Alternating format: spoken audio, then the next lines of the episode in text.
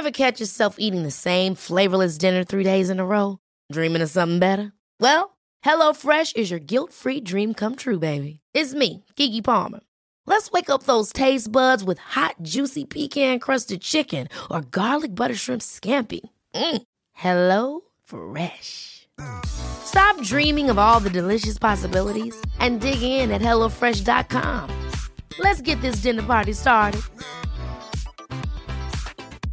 I'm Sandra, and I'm just the professional your small business was looking for. But you didn't hire me because you didn't use LinkedIn jobs. LinkedIn has professionals you can't find anywhere else, including those who aren't actively looking for a new job but might be open to the perfect role, like me. In a given month, over 70% of LinkedIn users don't visit other leading job sites. So if you're not looking on LinkedIn, you'll miss out on great candidates like Sandra. Start hiring professionals like a professional. Post your free job on linkedin.com/people today.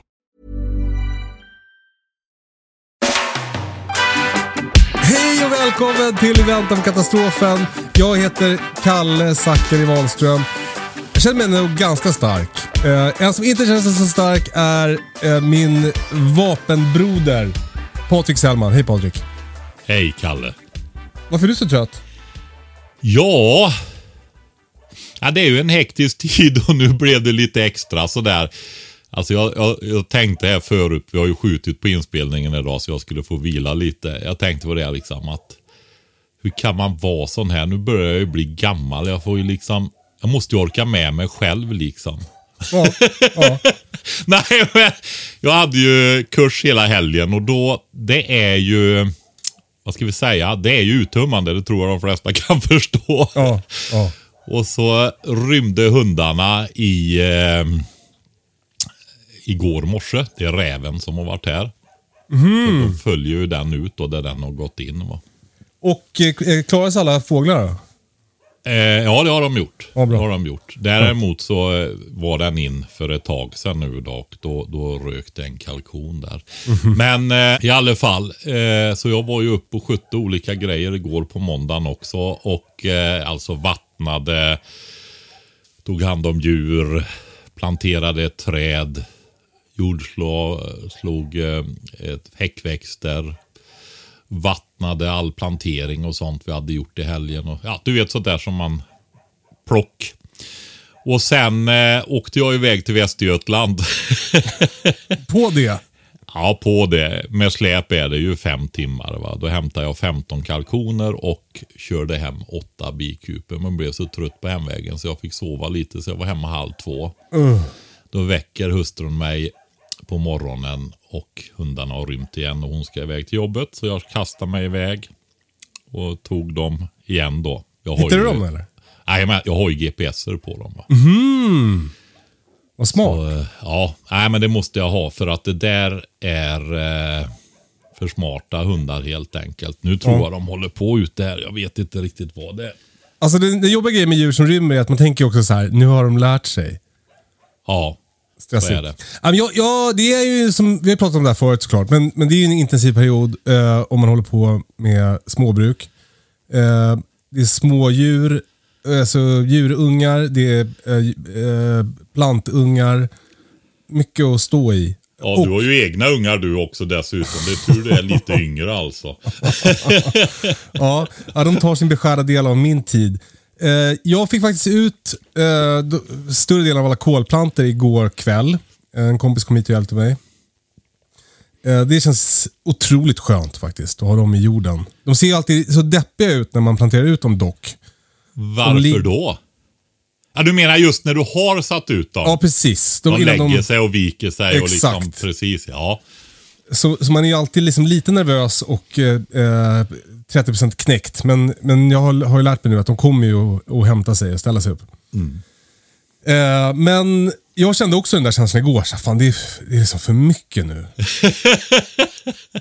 och till saken hör att jag också ska åka bort och jaga bäver i, i veckan. Ska åka upp till Ångermanland. Med nämnda kompis. Eh, och det där att åka bort det är också ett stort misstag. Det är lite som att man har... Man har ju, när man väljer den här, ska vi kalla det livsstilen. Då är det som att man bestämmer sig för att jag kommer att vara hemma väldigt mycket. Och så fort man inte är hemma så fuckar det upp ens liksom, system. Så Ja. när jag ska åka bort nu så ja, då, då måste jag få ut det där innan och så måste jag, du vet. Jag måste härda av tobaksplantorna och ja, det, är, det är mycket som ska hinnas med. Ändå Men- väljer du att göra det. Ja, men jag, jag tänker på, ofta på den där grejen som du har sagt, alltså 80-20-regeln. Att man på, åt, på 20% av tiden hinner 80% av projektet. Och Det är så jävla skönt, för då kan man bara skala ner lite. Och sen så, jag, jag fattade också ett exekutivt beslut igår. Du kommer kanske kunna, du kommer kanske kunna övertala mig att, att eh, ändra det beslutet. Men när jag skulle plantera, jag hade eh, 50 majroveplantor. Ja. Jag stod och tittade på dem där. Stod och tittade på landet. Tittade tillbaka på plantorna. Tittade på landet. Tänkte så här. Jag har aldrig ätit majrova. Jag vet inte ens vad det är. Va? Jag kan bara skita i och plantera ut dem. då, då har jag plats till något annat. Och Ja. jag blir klar snabbare. Eller också, gör så att du sätter ut fem stycken då så vet du vad det är sen. Ja. För du vill inte säga eller? Jo, men alltså det är ju en... Eh, alltså det är som en liten kålrot kan man säga med mildare smak. Mjällare smak kan man säga. Den är... Eh, kålroten är tyngre. Är den god? Ja, om du gillar rotfrukter och så, så är den eh, god. Ja. Det är den. Jag odlar den inte mycket dock, så god är den inte. Du ser. Jag hade en mag bra magkänsla. Ja, men det är ju en som är ganska snabbväxande och en sån där som du kan så tidigt och ja, Ja, Jag tänkte på det, som den heter majrova så känns det som att den ska komma upp väldigt tidigt. precis att man sår den liksom i, du kan ju, du vet tidiga morötter och majrover i kallbänkar och sånt där tidigt på säsong och sånt. Som kan man hålla på med. Jajamensan. Om man vill. Ja, Om man tycker inte att man ska jaga tidiga- bäver. Exakt. Eh, Patrik, förra veckan så pratade vi om, eh, vi svarade på en fråga från Emilia. Emilia bor i en stad och eh, frågade oss om det är läge att köpa ett torp nu. Och eftersom förra veckan var vårt deppigaste avsnitt hittills, Var det det där? jag tror det. Du målade upp väldigt, väldigt, en väldigt mörk bild av eh, eh, framtiden. Så, så Emilia eh, lyssnade på det och eh, har nu tillsammans med sin eh, man bestämt sig för att eh, avvakta lite med att köpa ett torp. Hon, hon tror att, eller hon tänker att det kan komma ett prisras och därför är hon sugen på att vänta. Gud vad det känns som plånboken i P1 det här nu. Ja, vi försöker ju undvika det, alltså just det här att ge konkreta råd, utan vi resonerar ju om det då. Va? Men man kan aldrig, alltså du vet, det kan vara så att man missar någonting. va. Eh, någonting händer som gör att folk blir alldeles desperata efter små fastigheter och egentligen är vi ju där nu. Va? Alltså det är ett otroligt tryck på sådana fastigheter nu då, så det trycker upp. Men det borde ju minska om det blir tuffare tider, så är det. Jag tänkte på det här det deppigaste jag såg eh, när jag åt lunch här så tittade jag på Ice Age Farmer. Han Mhm. hade ett ehm, en film nu, en, ny, en senaste där som handlar just om eh, vad som händer med eh, matsystemen i världen just nu då. va? Alltså i en sekund tror jag att du hade kollat på Ice Age, alltså den tecknade filmen. Det har varit Ja. väldigt roligt. ja, Själv, vid lunch. till frukost. Men det här är en YouTube-kanal eller? Ja, det är det. Och eh, han eh, eh, berättar ju mer om det här med torka, sju djursjukdomar och allt möjligt som händer runt om i världen nu. Så att det är... Eh, det ser, ser mörkt ut där på tal om deppigt. Men jag tänkte inte vi skulle ta upp det. Jag tänkte det, ska vi prata om det här lite till? Med just det här att i år är det där året som du ska dra igång din grönsaksodling eller skaffa de där hönorna och så vidare. va? Det är ju lustigt, för nu pratar vi om det, så Ja. berätta. Nej, men eh, det, det är så att det är, är in, man pratar mycket om det här kriget, Ukraina och Ryssland, att det är problem med, med växtnäringen, då konstgödseln, att det blir eh, bojkotter och sånt och att det blir stora, ja, mycket underskott på mat. Men det är också så här att det är mycket anläggningar, djuranläggningar och sånt som blir förstörda runt om i världen av olika brinner och så också. Till exempel för att nämna någonting. Eh, det slaktas ut eh, djur på grund av sjukdomar och sånt. Och, alltså det, det är väldigt mycket som händer på livsmedelsproduktionsområdet. Då. Så ehm, ja, Kanske dags att trycka ner de där majroveplantorna trots allt. ja. Hur som helst, eh, Emilia skriver att hon är jätteglad för att vi tog upp frågan och hon har då bestämt sig för att inte köpa ett torp. Eh, vilket har lett till en följdfråga. Hur ska hon tänka då? då? Jag tycker Eh, vi hon- tog upp det lite faktiskt. Ja, hon, hon eh, eh, undrar var ska hon ta vägen om, om det går åt pipan. Och vi har ju varit inne på det förut, men jag tänker att vi för Emilias skull och alla andra så ska vi göra det supertydligt nu. Var ska Emilia ta vägen? Alltså. Om hon måste, hon bor förmodar jag då i studentlägenhet om jag inte kommer ihåg, eller förmodar jag om jag inte kommer ihåg fel så gör hon det va. Om det blir en riktigt allvarlig situation. Alltså, det är ju så här, vilken tid på året är det? Eh, vi bor på ett väldigt besvärligt ställe på planeten. Vi glömmer ofta det när vi har våra uppvärmda hus och lokaler och varma bilar och bussar och tunnelbanor och allt vad det är. Va? Vart ska man ta vägen? Ja, det är ju en väldigt, väldigt bra fråga och eh, är man inte van att vara ute och klara sig kall, hålla sig torr och varm och så vidare. Alltså det är en fruktansvärd situation vi pratar om där. Va? Alltså jag skulle vilja komma tillbaka till detta att man faktiskt måste leta upp någon att samarbeta med i första hand. Men eh, sen om man eh, alltså går ihop några stycken och koppla till ett ställe där det finns folk och så. Och kan man inte det och du måste därifrån. Ja, jag skulle väl eh, säga som så här att man behöver ju förbereda en plats alltså. I så fall.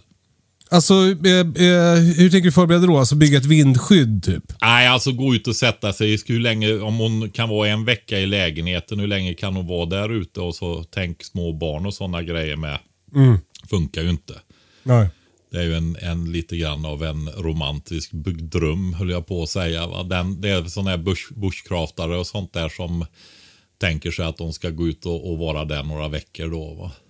Kanske. Jag vet inte. Och de har väl kanske övat upp färdigheter och sånt för att göra det också. Och har lager där för att klara av det också då. Men vad menar du som skulle gå åt helvete för Emilia om hon skulle som ge sig ut i skogen i två veckor? Ja, två veckor. Ja, men det är ju som en vanlig semester det, höll jag på att säga. Ja, du menar liksom... Ja, men om, om 32 det är så illa så att hon måste lämna en lägenhet in i stan, då är det ju rätt illa. Mm. Ehm, så att man behöver ha någonstans att ta vägen lite längre. Just då det. behöver man ju förbereda den i så fall. Va? Mm. Ehm, och det är därför jag tänker att då får man väl nästan samarbeta med någon som man får göra i ordning en plats på ett ställe i så fall. Också då, om man vill ha det. Och det kan ju också, om man vänder på det så kan ju det också bli en väldigt rolig plats att åka till. Mm. För eh, äventyr och semester. Alltså som en sommarstuga utan stuga. Ja, med kanske ett kraftigare tält eller någonting. Istället. Gud vad mysigt det låter. Sen har du ju den här möjligheten också eh, att eh, göra ett projekt, bygga ett sånt här litet hus på hjul. Tiny house. Tiny house kallas det nog även på svenska numera egentligen, tror jag. Det är det vanligaste uttrycket. Just att man har ett flyttbart, så kan man fråga om man får ställa det på ett ställe så går det att flytta och då behövs det ju inte bygglov på samma sätt. Eh, Emilia skriver ju, förutom det här var ska man åka, så, eh, så eh, undrar hon om det kanske är smartare att cykla än att ta bilen. Ja, och då är man ju där. Då krävs det ju ännu mer förberedelse på den platsen om det ska vara någon uthållighet där. För du får inte med dig så mycket på cykeln. Nej. Så är det ju. Och eh, även om man planerar att kunna ta en bil och kanske till och med en släpkärra och åka någonstans och ha med sig mat, utrustning, vatten och så vidare där. Så eh, är det ju inte säkert att man kommer iväg med bilen. Då får man ju vara, ta väldigt tidiga beslut och sånt där och verkligen se till att man har bränsle och sånt. Mm. Ehm, som en del av den planen i så fall. Men eh, ja, jag känner hela tiden det här. Alltså, nej, vi känner ingen. Nej, men lär känna någon då. Mm. lär känna någon då så du kan samarbeta. Så ni kan hjälpas åt. Eh, byta saker, hjälpas åt och förbereda en plats. Både med arbete och ekonomiskt kanske. På olika sätt. va. Eh, det här att eh, åka ut och, och, sätta sig i naturen någonstans. Ja. Hur länge klarar man sig i en husvagn vintertid? Utan el? Jag vet, jag hade frågat dig tror jag. Ja. Alltså är det kallt så ryker ju gasolflaskorna relativt fort när det gäller pannan och sådana grejer. Va? Ja. Visst, man kan tänka sig att man eh, gör, bygger om sin husvagn och förbereder den så man har en liten vedkamin i den. Men kan man tänka sig då att eh, om, om man nu, om eh, Emilia tänker att Torp, det verkar dumt att köpa nu, speciellt om det ligger lite nära en storstad. Ja. Eh, men om man eh, går ihop några och köper ett, en sån här fastighet i Norrlands inland som kostar 40 öre ett snöre och, och, och tänker på den som en bug out location. Ja, jag lutar åt det. Att man ändrar på avståndet helt enkelt. Så, ju, du, det... så du, nu säger vi, alltså Emilia, stopp! Du ska köpa ett torp säger Ja! ja, när vi sitter här och resonerar oh, om det där andra. Ja, stod det om hon hade barn eller? Visst hade hon sa prata om familj i alla fall. Det brukar ju inbegripa barn då. Jag tänker att det här med att hon vill ta cykeln känns inte så barnigt. Ja, det finns ju kärror och sånt där. Men eh, jag tror nog att eh, huvudalternativet en stor del av året är kräver att man samarbetar med någon. Hitta någon att samarbeta med. Jag är helt säker på att det finns eh, människor där ute som har bra platser och gärna skulle samarbeta med folk om det verkar vara lämpliga människor då. Det skulle finnas typ en podcast med en massa människor som lyssnar på den, som är intresserade av de här frågorna. Som, ja. Så att vi skulle kunna få dem... Vi måste, här måste vi lösa Ska, ska du starta forumen nu, Kalle? Det, jag kommer inte starta något forum. Nej. Eh, men, men, däremot så kommer jag att eh, eh, uppmana er lyssnare som eh, kanske blir sugna på att samarbeta med Emilia. Det är lite svårt då. Vi vet inte var Emilia bor i Sverige till exempel. Det kanske hon kan höra av sig med. Men i kommentarerna till eh, inlägget där vi gör reklam för, här, för det här eh, eh, avsnittet så får ni jättegärna skriva eh, som en liten kontaktannons om ni är sugna på att samarbeta med Emilia eller någon annan. Mm. Eh, det kan vara ett bra sätt för er alla där ute att eh, hitta varandra. Mm. För, för det är väldigt många som tänker på de här grejerna just nu. Och därför så är det väl perfekt om vi kan föra er samman. Ja. Jag pratade med några i en liknande situation. Och jag sa faktiskt till henne så här att du kan ringa upp mig. Och det här är några månader sedan. Det är så här att när jag drog igång småbrukarkurserna så var det paret med här. Mm. De, hade, de hade flyttat. Jaha. Och kom hit och gick småbrukarkursen. Det visste inte jag. Utan Jaha, de berättade det när de kom hit. Så, eh, nej men det är det när man börjar prata om och resonera kring hur det blir om det blir illa. Alltså drar iväg tidsmässigt och så. Man sitter i de områdena det blir besvärligt alltså. Det är svårt att lösa saker. Över tid, över tid mm. alltså. Om mm. det blir allvarligare. Men eh, de här vanligaste bekymren där man kan få hjälp runt omkring och det löser sig efter ett tag och så. Det går ju att lösa där också såklart. Va?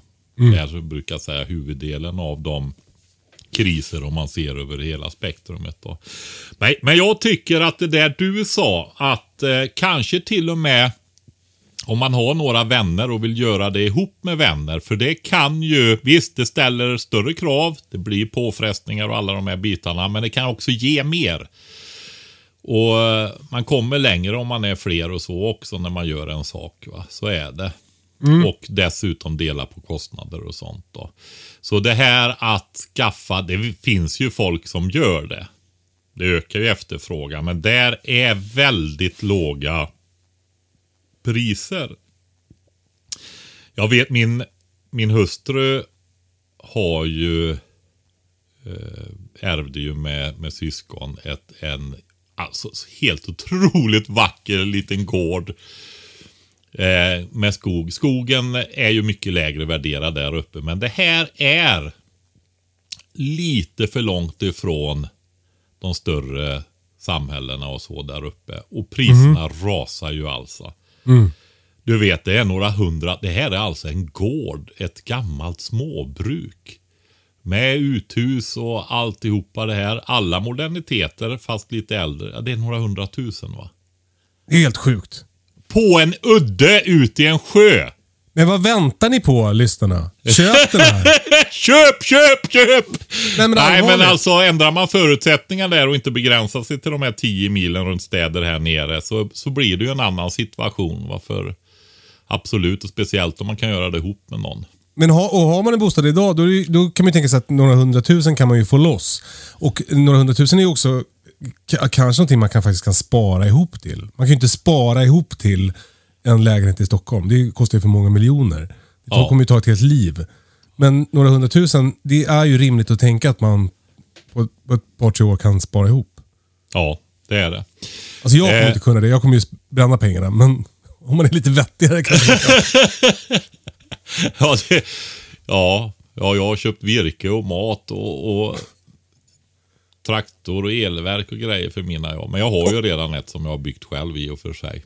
Jag är så sugen på, eh, nu när jag har hållit på med mitt vårbruk här Patrik, jag bara kom att tänka på dina investeringar, så jag blir så sugen på en sån där eh, enaxlig traktor som du har. Alltså som en jättejordfräs. Ja, Alltså den, den, för jag körde jordfräs nu och så tänkte jag bara, nu hade det varit klart om jag hade haft en sån som Patrik. För sen var jag tvungen att gräva alla bäddar för hand. ja, du kan kasta upp dem med en sån och forma till dem med den. Ja. Ja. precis. Gjorde jag det i ditt tobaksland? Nej, det gjorde, gjorde Det jag gjorde det? du? Ja. Okej. Alltså, du gick där nere i, i en och en halv timme och sen hade jag 50 kvadratmeter perfekta bäddar. Men då var Underbart. det också helt obearbetad mark med en Ja, ja, meter högt gräs och- kvickrot och grejer. Ja, Ja. precis. Det Ja, märkliga var att du fick ju inget problem med kvickroten heller sen. Det var ju helt ofattbart. Ja. ja, det är ju ganska mycket ogräs där nu, men jag, jag tänker täckodla där i år. Ja, Uh, det blir tobaksland i år också. ja. Ehm, men i alla fall tillbaka till henne. Det var två alternativ som vi såg där. Alltså det tredje är ju ehm, att tiny house, kraftigare tält, vedkaminer och så vidare. Men det kräver ju förberedelser, både vad gäller platser och så vidare. Och, och när man frågar om plats, vad ska man säga? Ja, det bör ju vara en, en eh, relativt skyddad plats. Och sen är det ju så här att det är ju inte vildmark där ute. Det är ju folk som äger marker och bor och jagar och skogsbrukar och liksom allting så här. Va? Så det, det är ju liksom inte naturreservat, vildmark överallt, höll jag på att säga. Va? Det, Nej men så är det ju, men om man, när man är i Norrlands inland och eh, jagar älg och ger sig in i det här liksom, eh, liksom spindelnätet av sådana små grusvägar som de har byggt för avverkning. Då känns det ganska vildmarkigt. Då tänker man så här, här skulle man kunna liksom, gömma ett lik. Tänk, skulle man kunna tänka om man var en sån som gömde lik. Jag är ju inte det själv. du är ju inte sån där precis. Men, men, man, men tanken har ju slagit mig att om jag någon gång sitter där med ett lik, då är det hit jag skulle åka. Ja, precis. Nej, men eh, tittar du i eh, södra och mellansverige så är det ju mycket skogar och så också. Va? Men det, det är ju som sagt var att det är ju inte väglöst land är det ont om i, i landet nu va? i alla fall.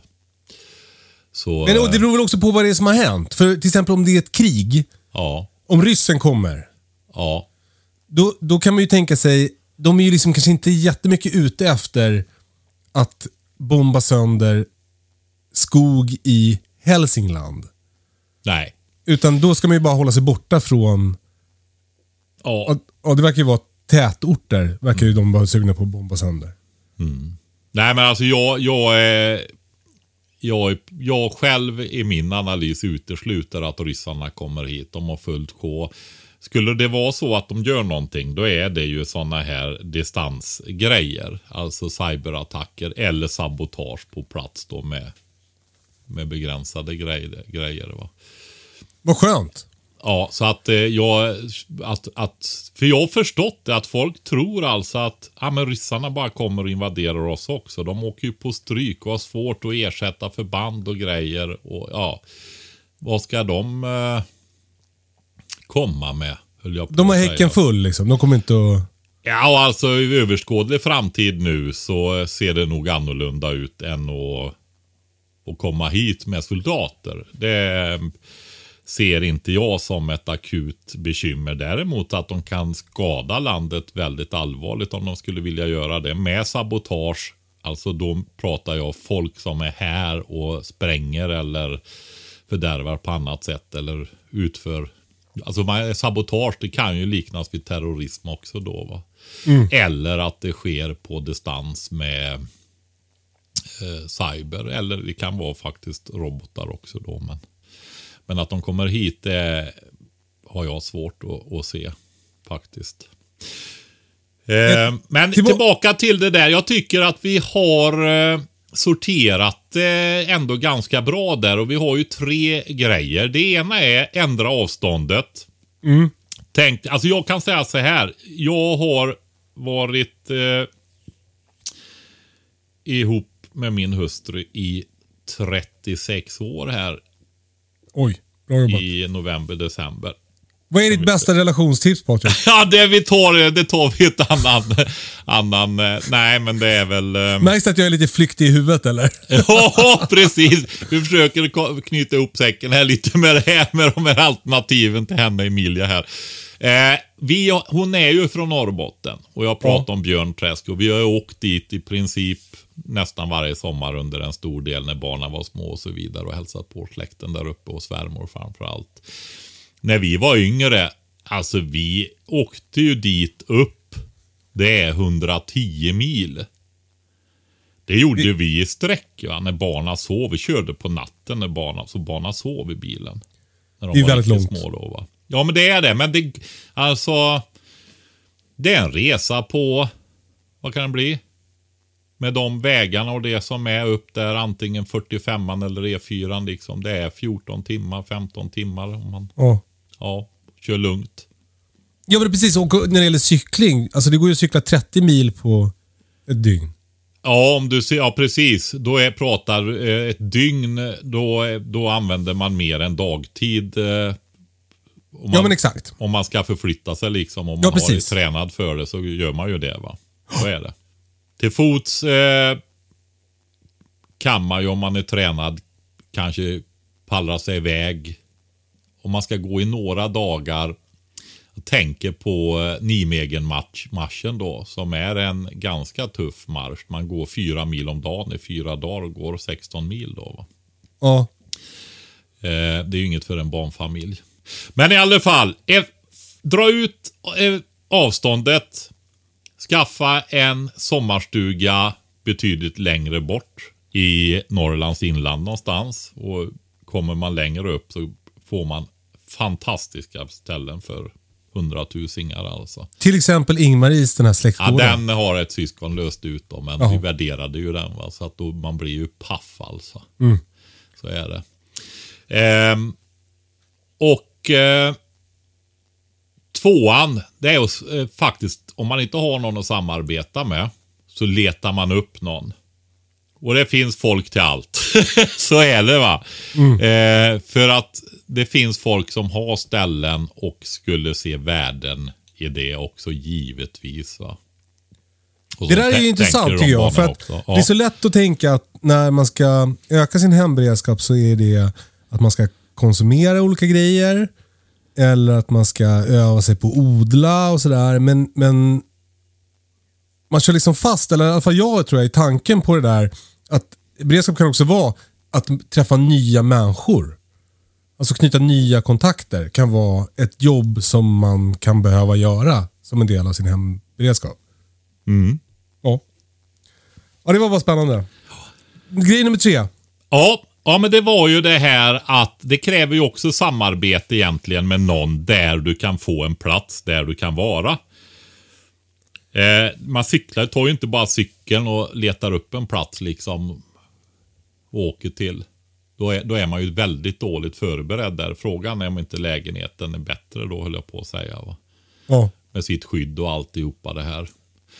Eh, alltså väderskydd tänker jag på då framför allt. Så eh, allihopa, alltså lämnar man sin bostad, är tvingad att lämna sin bostad, då är det ju, då är det ju väldigt allvarligt. Va? Så är det.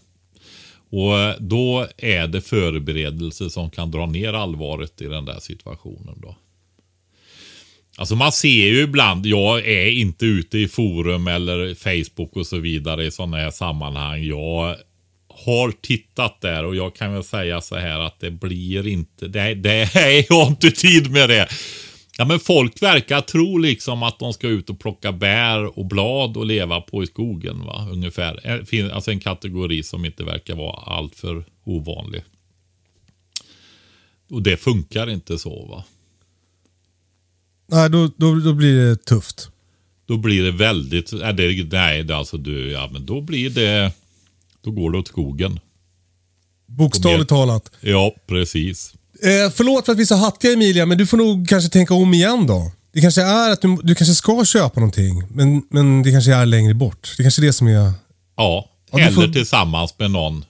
Du får bestämma själv, hi- Emilia. Ja, men hitta, ja, men, ja, det får hon göra.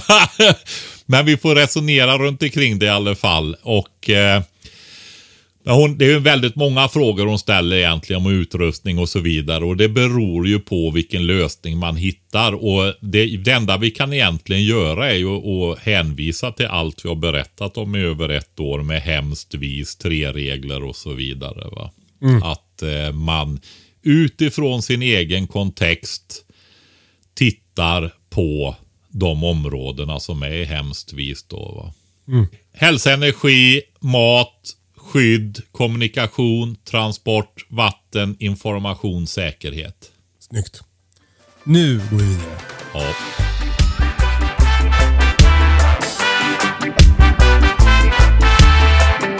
Vi har fått ett mejl från Oskar.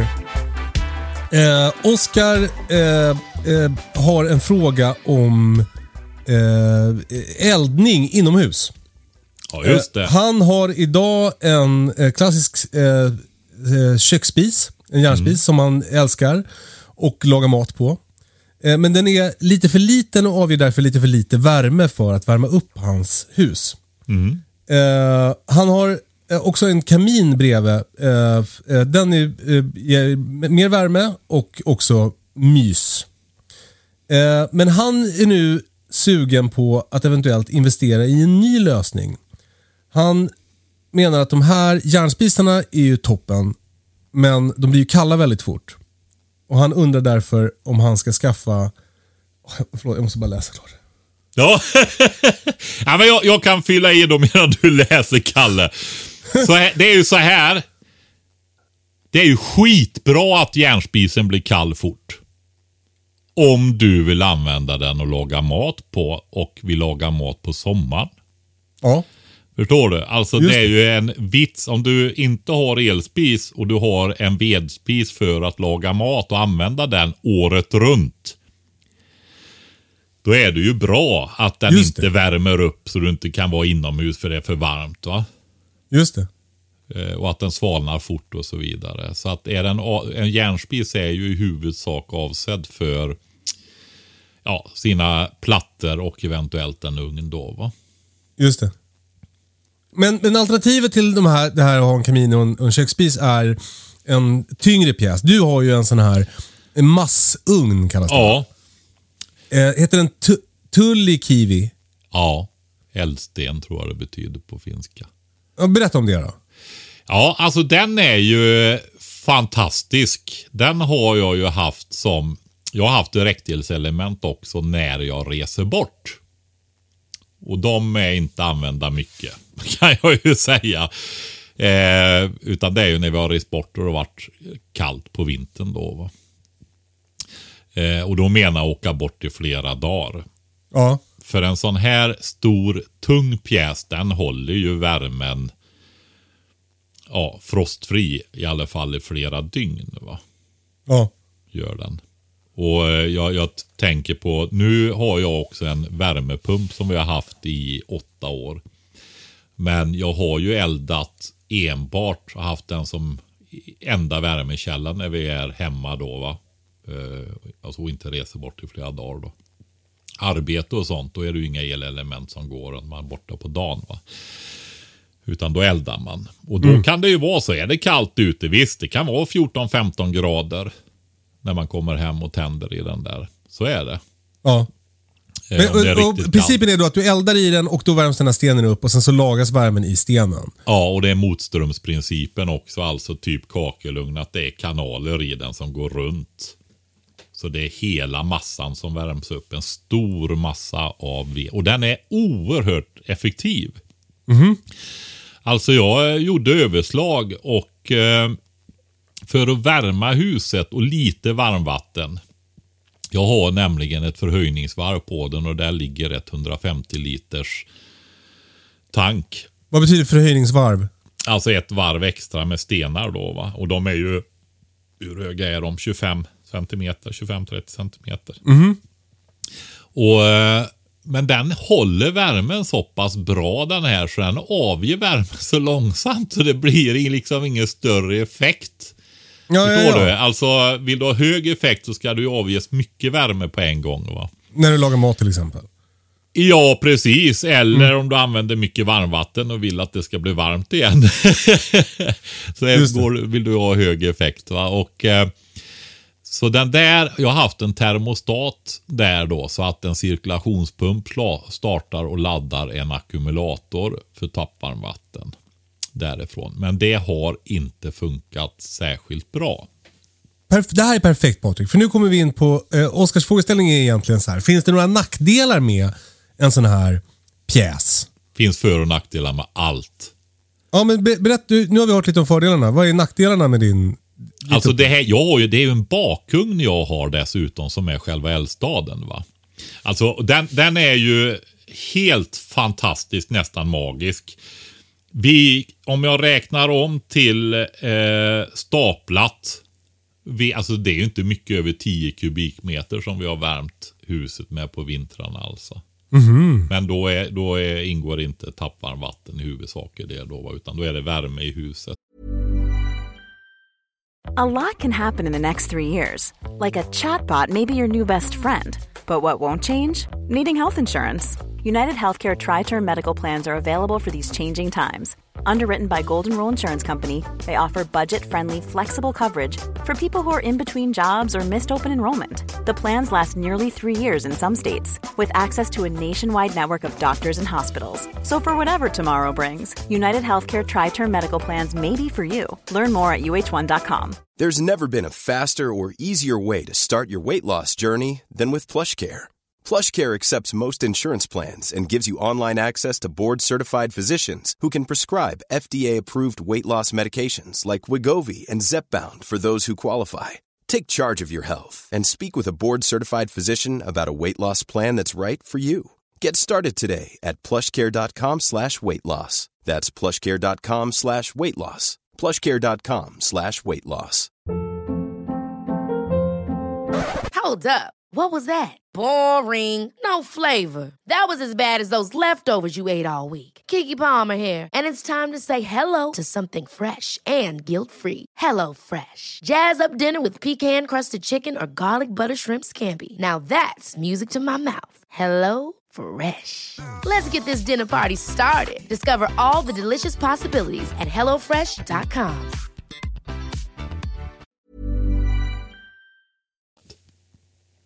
Så att den är oerhört energieffektiv. Det är mycket energieffektivare att ha en, en eh, sån här eh, supereffektiv direktvärmande värmekälla än att köra med eh, eh, pannor och sådana grejer. Jag vet inte hur det har blivit de sista åren. Det utvecklas eller det också alltså. Men den är oerhört värmeeffektiv med extremt bra verkningsgrad. Alltså det är typ keramiska pannor med fläktstyrningar och sensorer och alltihopa det här. Va? Så är, den är i klass med dem.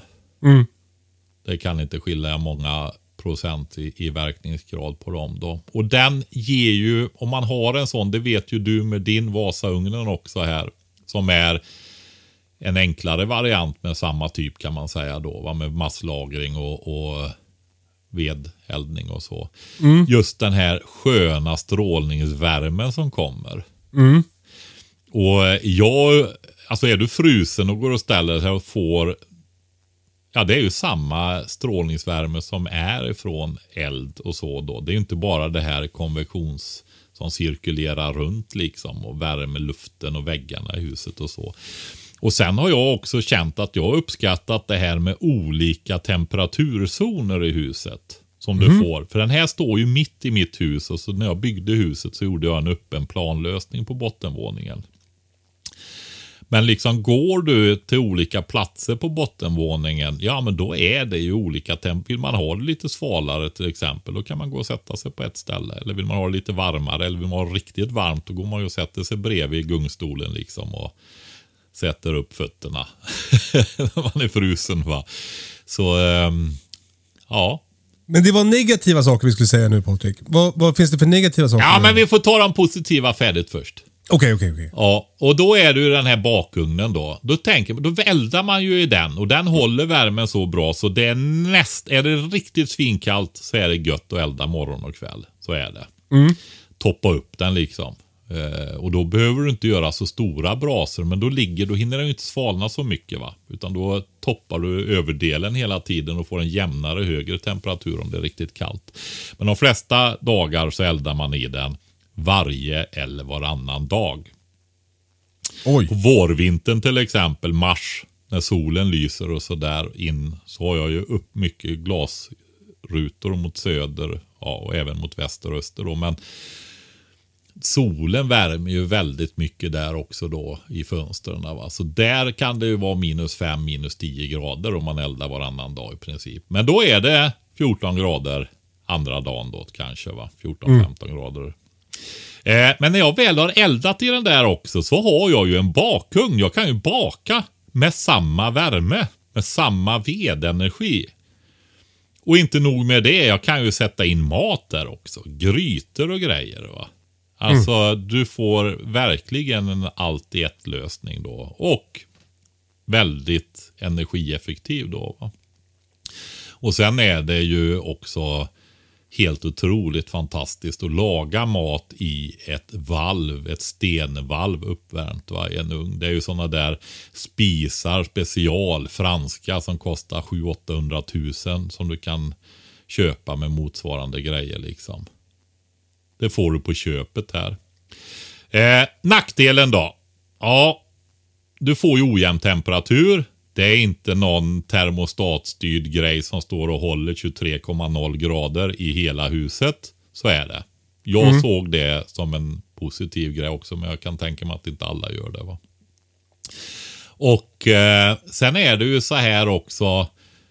Eh, och det inkluderar, har det ju egentligen två eldstäder. Det står ju en separat eldstad som sitter ihop med det här vedspis bredvid. Eh, och den är också i tällsten. Och den är ju perfekt på för och efter säsongen. Och elda i även för värme. Då eldar du upp en mindre massa. Ja, ja, ja. Då kör du bara den lilla. Ja, precis. Och få god värme. Men sen är den ju perfekt på jul och sådana där grejer. att ha och som värmeplatta. Och men du behöver laga många olika grejer och så vidare. Och då kör man både vedspisen och elspisen och sådana saker. Och sen går den bra att laga mat på också då eh, på vintern. Men en sån vedspis skulle jag säga då just med om du jämför med järnspisen som jag tog när du läste färdigt där. Den blir ju för varm på sommaren tänk dig när det är liksom mer varmare än 20 grader ute. Så ska du laga mat på en vedspis i en halvtimme, timme. Ja men alltså. Det blir ju för varmt va. Och så svettas du hela dagen sen. Ja, precis. Eh, jag kan säga det med den här stora bakugnen då. Tunga där. Det, alltså det är ju att kolla väderleksrapporten. Om det ska bli varmare eller kallare. Framförallt just det här när man har lurat sig många gånger och värmer upp den och så stiger temperaturen. va. Ja. Du vet, man eldar hårt för det är kallt och så blir det betydligt varmare och så är värmen i den där. Det är inget vred att gå och sänka den precis va. Det är, eh, den, eh, man får kolla. Jag tänkte också hur du sa det där med jul, att, att det, om man har massa folk över. Det, det är misstaget har gjort ganska många gånger, att man eldar som vanligt fast man har åtta personer på middag. Då, då, då blir det ju olidligt varmt också. Ja, är man 8-10 pers alltså, det är ju som två eh, direktelselement som står på full sprutt och går och pumpar värme. Så mycket värme genererar ju människor ungefär va. Eh, men eh, det här med vattenmantling då? Ja, Eh, Det var någonting som jag fick välja bort när jag byggde min Vasa-ugnen för att det, de hade ingen lösning för det. Vi pratade lite om om man skulle kunna göra det på något sätt, men det, det blev aldrig av. Men skulle du rekommendera om det är någon människa som, till exempel Oskar då, som är eh, eh, intresserad av att sätta in en sån här massugn hemma, ska den vara vattenmantlad? alltså det jag har sett av det här. Tanken är bra, teorin är bra. En sån eldstad, alltså jag tänker på min Tullikivi att det är typ 500 års avskrivningstid på den va. Börjar man koppla in så här rör, vatten och så vidare. Ja, det är inte det, då gör du det sårbarare, det läcker. Ja, sådana grejer. Och sen är det är det en eldstad som är avsedd för vedeldning och så, så eh, nej, jag skulle inte göra det. Du får sådana här grejer om man tänker sig andra eldstäder då åt, åt samma håll. Vatt, alltså då, får du, då har du en kylare samtidigt som påverkar förbränning och så. Alltså ska man, vill man ha vattenmantlat då ska man nog köpa en som är konstruerad för det och avsedd för det från början. Det är nog ett bra grundtips. Det står jag för. Ja, Så bra. säger vi. Eh, jag, jag har ju ett förslag också. Eh, eh, Så som jag har löst det är att jag har byggt en bastu. Ja. Och i mitt bastuaggregat, runt mitt bastuaggregat finns det som en vattentank. Så där kan jag göra varmvatten. Och det här vi pratat om förut i hygienavsnittet, tror jag. Ett av hygienavsnitten. Men att, att om man bastar så då kan man också tvätta sig med kallt vatten. ja. Eh, så, så därför så tycker jag att, ja, f- för det, och sen så om man ska ha varmvatten till att diska eller så här, då kan man ju värma i en kastrull. På vedspisen ja. På vedspisen. Det är ju som när vi har haft strömavbrott och sånt där och inte krångla med vattendunkar och så. Eh, alltså när vattenpumpen inte går då. Och det, på, det har ju i princip uteslutande varit eh, längre strömavbrott på vintrarna då. De har ju avtagit de senaste åren, decenniet nästan kan jag säga. Va? Men då gick man ju, hade vi ju vedspisen då och eldade i den. Och då gick man ju ut och bara tog en stor syltgryta fyllde med snö, packade med snö. Bara körde ner den i snödrivan och fyllde den. Så gick in och ställde den på vedspisen. Så fick ju det stå där och, och smälta. Och så fyllde man på det i toalettstolen helt enkelt. så gick det att spola. Det är perfekt. Ja, men alltså, ja, men det går ju att göra på många olika sätt. Då. Eh, mitt upplägg är ju då, jag har dels Vasaugnen för värme och sen har jag en som heter smalspis i köket. Alltså en, en, en väldigt smal köksspis som vi helt enkelt som avsatte plats för när vi, när vi ritade köket. Så att vi har en, den använder vi nästan aldrig. Där står det liksom en kruka med, med stekspadar. Men den har vi så att vi kan laga mat i köket om vi behöver. Jag- Det är väl en sån där typ med två plattor bakom varandra va? Ja, exakt. Ja. Eh, men också, jag, jag oroar mig inte så mycket för det där att det blir varmt att laga mat inomhus på sommaren. För jag tänker då kan jag laga mat utomhus istället. Mm. Alltså, då, då kan man ju ha en grill eller en eldstad eller så utomhus. Ja, vi har ju det. Vi lagar inte mycket mat inomhus faktiskt på sommaren. Vi har, det kan man ju... Eldspisen kallar vi våran. Den är ju du såg väl den? Gjorde du Mm. inte det? Jättefin. Den eh, har blivit några år och grånat en del. Men det finns på min, eh, mitt Instagramkonto. Det finns även på min blogg småbruk.se. Och Instagramkontot är smabruk.se. Där kan man, eh, om man bläddrar ner ibland i inläggen där, så hittar man en bildserie på eldspisen då. Och det är eh, arbetshöjd så att stekytor och, och grillytor och kokkärl och så hamnar på bra arbetshöjd helt enkelt. Och är sen är det som en eldstad. En upphöjd eldstad då, en eldpall. Eh, men den är byggd som en spis och till vänster har du morikan som är höj och sänkbar och vridbar och så. Och i mitten så har du en stång som du kan hänga kaffepannan på eller en kittel. Vrida. Stå, vridbar stång då.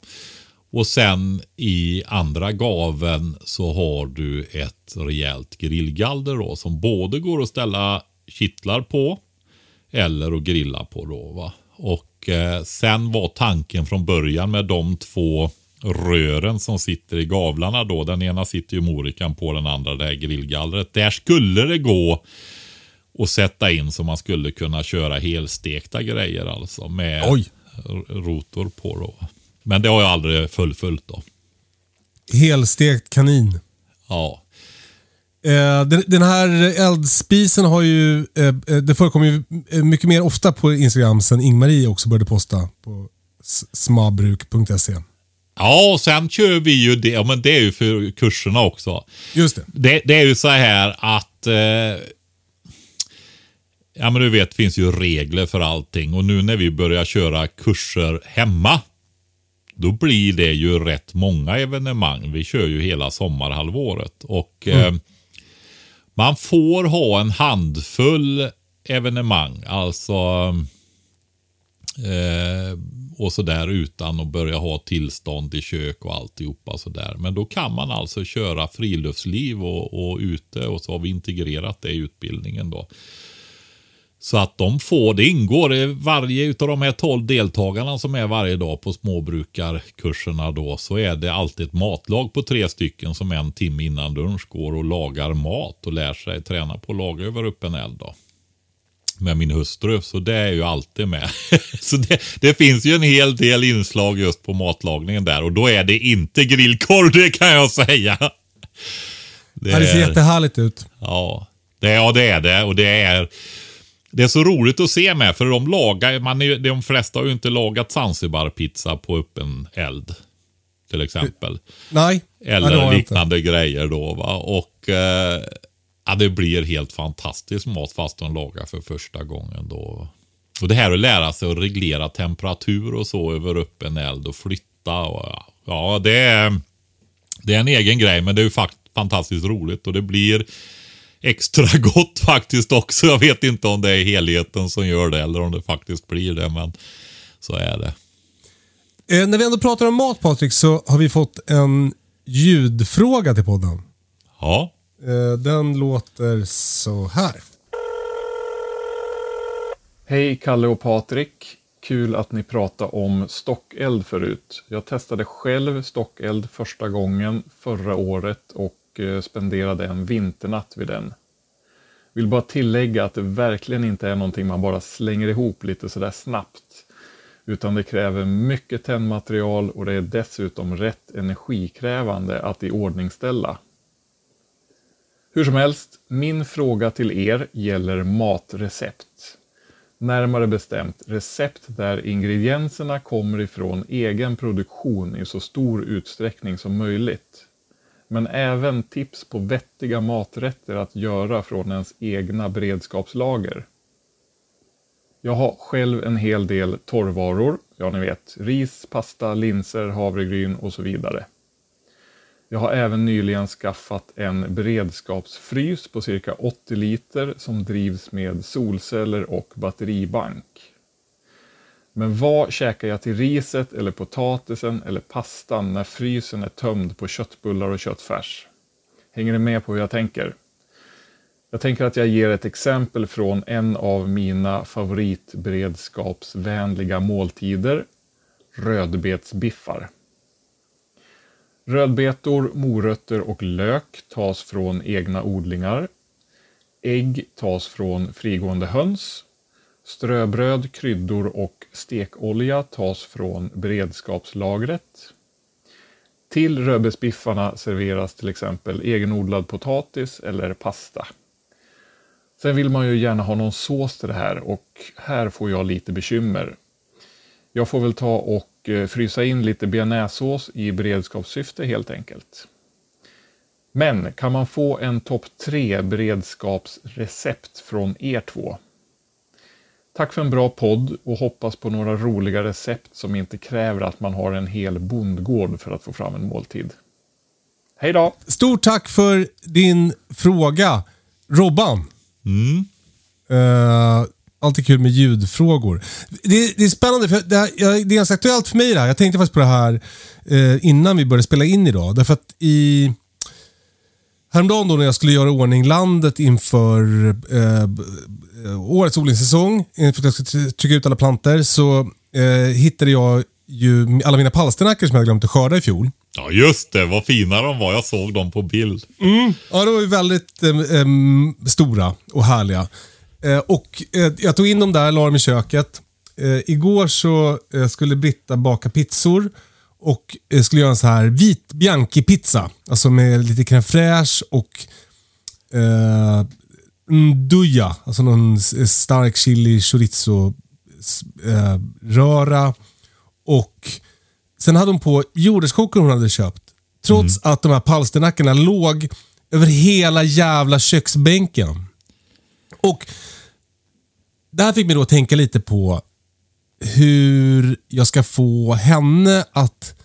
För jag har kommit till en punkt i min matlagning där jag inte så mycket utgår ifrån recept kanske. Inte så mycket utgår ifrån hur det ska vara utan mer utifrån vad jag har.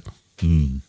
Uh, och kommer man till det, den inställningen så, så, så blir det ganska lätt att laga mat av det man har hemma. Man får mm. vara lite mer kreativ.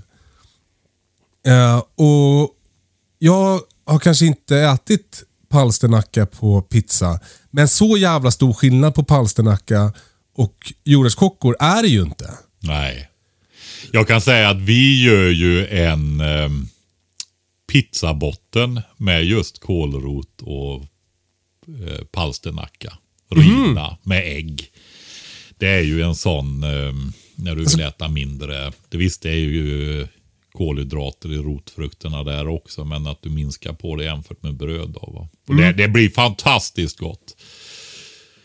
Eh, så, så palsternackorna där funkar superfint med, med pizza faktiskt. Då. Ja, kul. Gör det. Men jag håller med dig. och Det är ju så.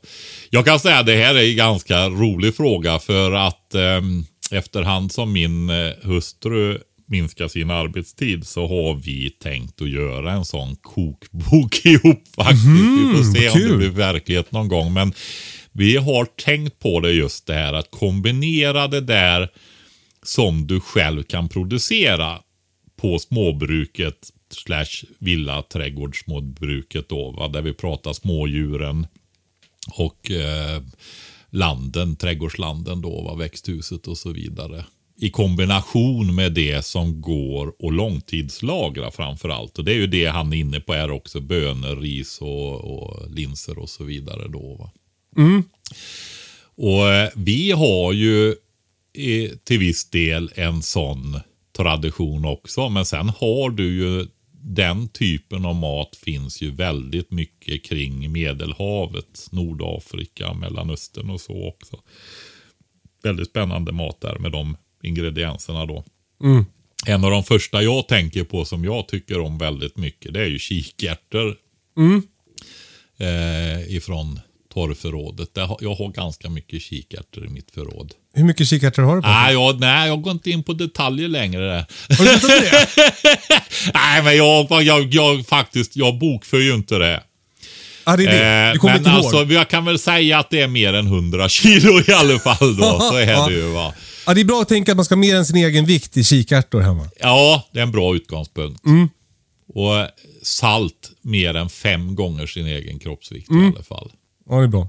Mm, den glömmer man ofta den. Vad gör du med kikärtorna då? Eh, alltså du har ju en, eh, en rätt som är så klassisk och det är ju hummus. Mm.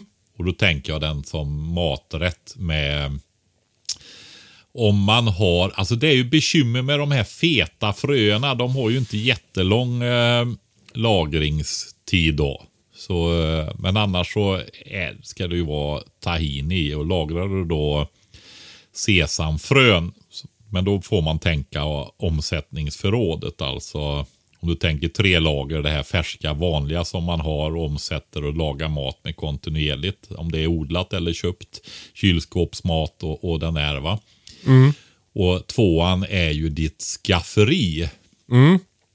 Och där har du ju också det här och det kan ju vara, det kan, det kan vara sånt som är, eller mycket är ju i det som är långlager också. Alltså alla torrvaror, konserver och sånt som man använder. Krossade tomater, kokosmjölk och, och den typen då. De finns ju i skafferiet också men där är det ju så att du omsätter liksom och roterar det där. Eh, ja, allt mjöl och alla, alla sådana grejer har du ju i skafferiet där. Va? Det är ju tvåan. Och trean är ju det här riktigt långa lagret då. Mylarpåsarna. Ja, precis. Eller tunnor och sådana grejer då om det är spannmål. Just det. Så, ehm, Men tahini, och det går inte att lagra det bara i, i sin konservburk? alltså tahini är ju, du, du, har du en, eh, man ska ju ha, om man har eh, spannmål och sånt där så ska man ju ha minst tre kvarnar hemma. Ja. Det är tre-regeln. Ja, Redundansregeln. precis. Intern, intern, lite intern humor där också.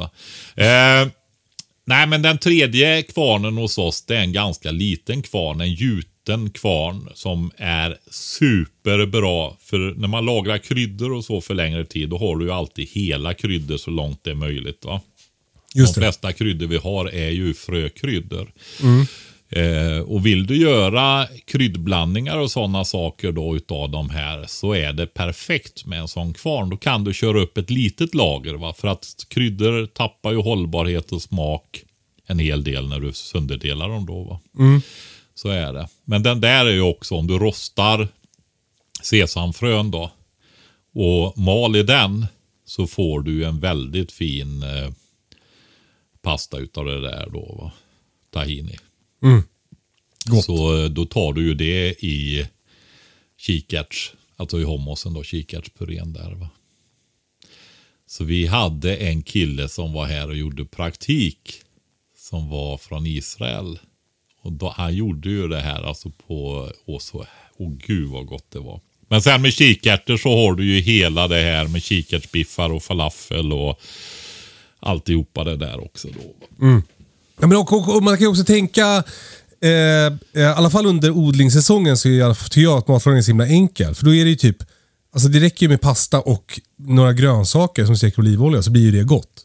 Ja, Eh, eh, så länge du har parmesan. Ja, det, är- det, för det är den där kon då vet du. Precis. Ja, men det, är ja, precis. Det känns som att det är ett ganska långt steg mellan en ko och god parmesan. Ja. Eh, Men, men och samma sak med ris. Alltså, eh, att göra eh, ris och blanda ner grönsaker är ju svingott. Eh, så, så det, det käk, jag käkade faktiskt till lunch idag ris och stekt ägg. det, det var gott, tycker jag. Ja. Eh, men...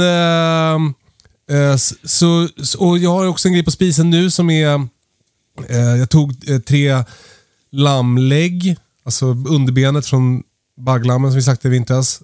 Eh, och la det i lite vatten med en buljongtärning och eh, palsternacka och morot. Och sen hittade jag en bit paprika. Så då hädde jag i den också. Och sen salt. Och sen så låter jag det koka medan vi spelar in podd. Och sen kommer det vara jättegod gryta. Mm. Alltså det där med tre favoritrecept. Jag är ju... Jag, ska jag, jag, det är ju så här hos oss att jag är ju inte den som lagar mat. Jag har sagt det förut. Alltså, eh, jag kan laga mat och jag behöver ha recept helst när jag ska göra mat. Om jag ska laga mer komplicerade måltider. För det blir för mycket att hålla reda på. Jag är mycket i köket och gör alla andra grejer runt omkring då. Men eh, Eh, alltså bagare, barista, bartender, gör glass, eh, you name it liksom. Bryggerier och ja, alla sådana här grejer som ofta är processer, alltså en process. Bagare, barista, bartender.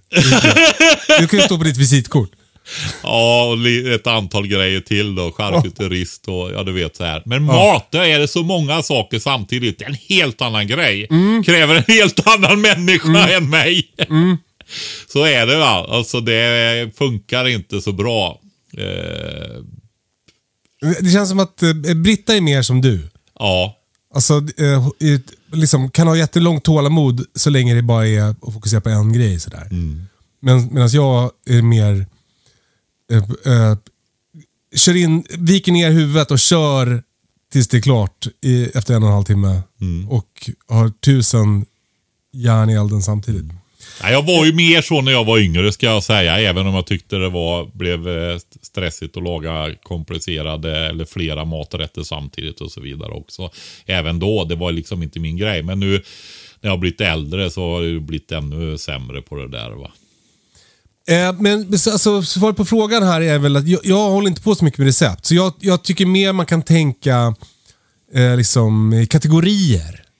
Ja, Eh, där eh, Vi checkar till exempel skitmycket på våren nu när bladen börjar komma. Alltså sallader och... sallader och eh, eh, olika kålgrejer och sådär. Då, då börjar vi äta mycket nudlar till exempel för att det är gott att ha i eh, Alltså du kokar nudlar och så, med så här snabbnudlar bara med buljong. Och, så är det i lite olika grönsaker och så låter du det vara ihop en liten stund. Och sen blandar du eh, som chiliolja, sesamolja och eh, soja. Och he på. Och sen käkar du bara. Och så stekt ägg. Det är, det är svingott. Men så, det är mer så här kategori. Typ eh, eh nudelkategorin. Det spelar ingen roll vad det är för grönsaker i eller vilka blad det är i. Utan det, är bara, det blir gott med vilka som helst. Och samma sak med den här pizzan som Britta gjorde. Det hade blivit gott med palsternacka också. Har man palsternacka så då tänker jag då att då är det bra att använda det. Jag, jag vågar säga det här nu eftersom Britta inte lyssnar på podden tror jag. Eh, Och men jag först, äh, när jag har hört, när jag pratar med henne ibland förstår jag att hon lyssnar Kalle. Åh nej. Jag har begått Hon ett kan ju enormt lyssna misstag. ibland. Eh, men sen så eh, får man hitta på grejer med ägg mycket också såklart. Eh, om man har, jag har ganska mycket höns nu så då får vi mycket ägg. Och då är det ju samma sak där. Med, liksom, tänk kategori. Alltså, en omelett spelar liksom inte så stor roll vad du har i den. Det kommer bli gott ändå. Tänk någon grönsak, någon ost och ägg. Och, och så blir det toppen. Nej men det är också som, jag kan säga, jag känner ju igen det där med bröden eftersom jag bakar mycket då. Så frågar de efter recept och jag har ju inga recept. Nej. Jag eh, har ju vissa grejer som eh, jag, metoder som har vuxit fram. Jag, antingen så gör jag baguetter. Om jag vill ha nybakat eh, färskt bröd liksom så här. Så går det så snabbt att grädda dem på hög temperatur och få krispigt och gott bröd då. Just det. Och sen har jag eh, eh, formar som jag gräddar i då. Och då är det ju ofta lite grövre bröd.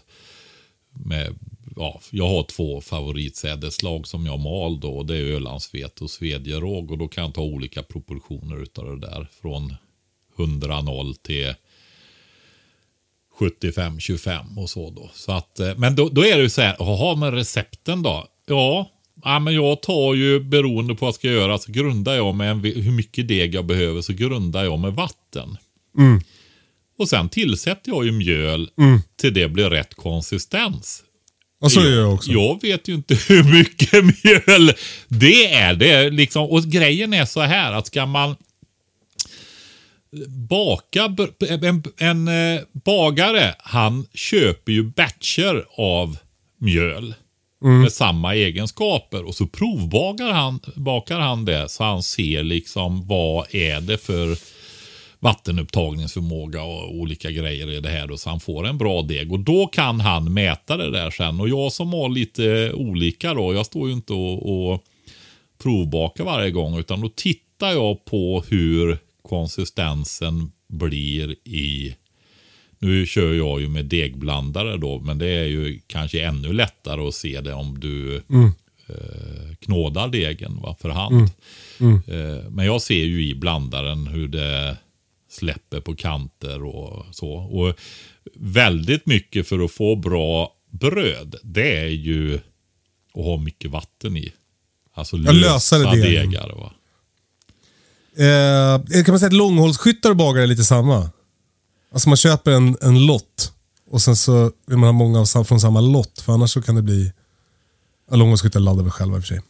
Ja, det gör de. Det, det, är, det gör du. Det gör ju pistolskyttar och sånt också. Både, Jag för, Ja, förlåt. Både för kostnadsgrejer och för att få jämnare kvalitet. Så, ja, optimera utifrån sig själv och just sitt unika vapen också. Så man får prova ju med laddstegar med olika laddningar och se när pistolen går Och nej, det var jag som ledde dig in på det där Patrik. Nu slutar vi Ja, men vi genast prata om handladdning. Men eh, jag har faktiskt slutat baka nästan helt och hållet. Jag bakade ju allt vårt bröd för ett år sedan. Mm. Men eh, det är ingen som vill ha det. De vill hellre äta hönökaka och polarkaka här hemma. Och lingongrova va? och lingongrova. Så eh, jag har liksom, lite överlag med min matlagning kan man säga att jag har blivit liksom lite knäckt. Mina barn har knäckt mig. Jag, liksom, jag, jag stångas blodig mot eh, barn som inte, som inte vill äta någonting som jag lagar. Så jag, jag har liksom blivit lite så här typ att jag skit, skit i det då. Jag kokar pasta och har på smör. Eh, men jag, jag kanske ska börja baka igen. Jag är lite sugen på det. Alltså jag tycker ju det där är eh, väldigt sorgligt. För du är, alltså, och när du utvecklades lite grann extra med bröden där, alltså du gör ju fantastiskt eh, fina bröd. Ja, vad kul. Tack. Ja, men det gör Och du ju. Det är Och- också för min egen skull. För att jag, jag är liksom lite i en fas där jag tycker att frukost är så jävla tråkigt. Och det har nog att göra med att det bara, jag måste liksom, jag vill inte äta lingongrova. Jag tycker det är äckligt. Degigt. Ja, Och det är ju alltså det- hönökaka också. Liksom. Ja. Det, är ju, det är ju industribröd, eh, Allan. Och det är ju... Jag pratade med en där just om det här med att baka och sånt där. Och vi växte ju upp med hembakat väldigt mycket i min generation. Och jag tror hon jag pratade med var i, i, i min generation också. Men, och då var det ju liksom så här. Gud vad häftigt det var när man fick en Skogaholmslimpa. Ja, liksom. exakt. så var det för mig också. Det var ju drömmen. Det finaste som fanns när jag var liten. Lätta tyckte jag var gott också. Istället för rumsvarmt smör som mina föräldrar envisades med. Mm. Eh, Men jag kanske ska börja baka igen. Om du börjar träna igen Patrik. Ja, men då kör vi. Men det är också, kommit jag ska igång? också säga när det gäller matlagning då att eh, eh, där eh, är du ju också ganska duktig. Även om det kanske, ja, man kan säga så här, det blir från bra till otroligt bra.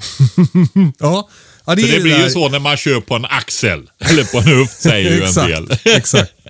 Alltså, så kan det ju bli... Eh, men eh, om man gör det eh, ofta och mycket, då generellt sett, då eh, utvecklar man ju den förmågan då. Man får ju en del chanser att öva sig om man är en sån som är mycket hemma. För då ska det ju lagas mat ta med fan hela jävla tiden. Eh, Det är om man du kan som är husmor hör jag. Precis. Ja. så är det. Eh, Patrik, nu slutar vi. Tack för idag. Tack själv! Eh, eh, eh, jättebra avsnitt tycker jag. Kul att ni lyssnar, kul med alla frågor och det är så mysigt när ni leder oss in eh, på olika ämnen. Det uppskattar vi jättemycket. Eh, fortsätt skicka frågor. Hej katastrofen.se är adressen. Uh, har du, uh, som jag, lite dåligt med inspiration i köket och därför också kanske lite dålig inspiration uh, för att bygga upp ditt beredskapslager. Köp en prepbox. Gå in på prepbox.se så hittar ni vår låda med 20 000 kilokalorier förpackat i mjukkonserver. Den rekommenderar vi alla att ha. Jag har inget mer. Puss och kram! Hej då! Hej då!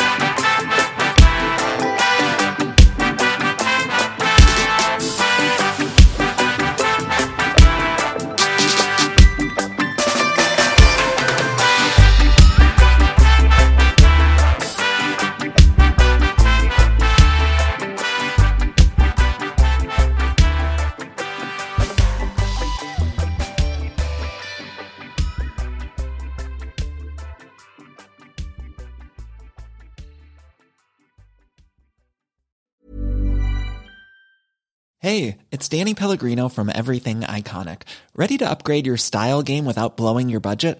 Check out Quince. They've got all the good stuff shirts and polos, activewear, and fine leather goods, all at 50 to 80% less than other high end brands. And the best part? They're all about safe, ethical, and responsible manufacturing. Get that luxury vibe without the luxury price tag. Hit up quince.com slash upgrade for free shipping and 365 day returns on your next order. That's quince.com slash upgrade.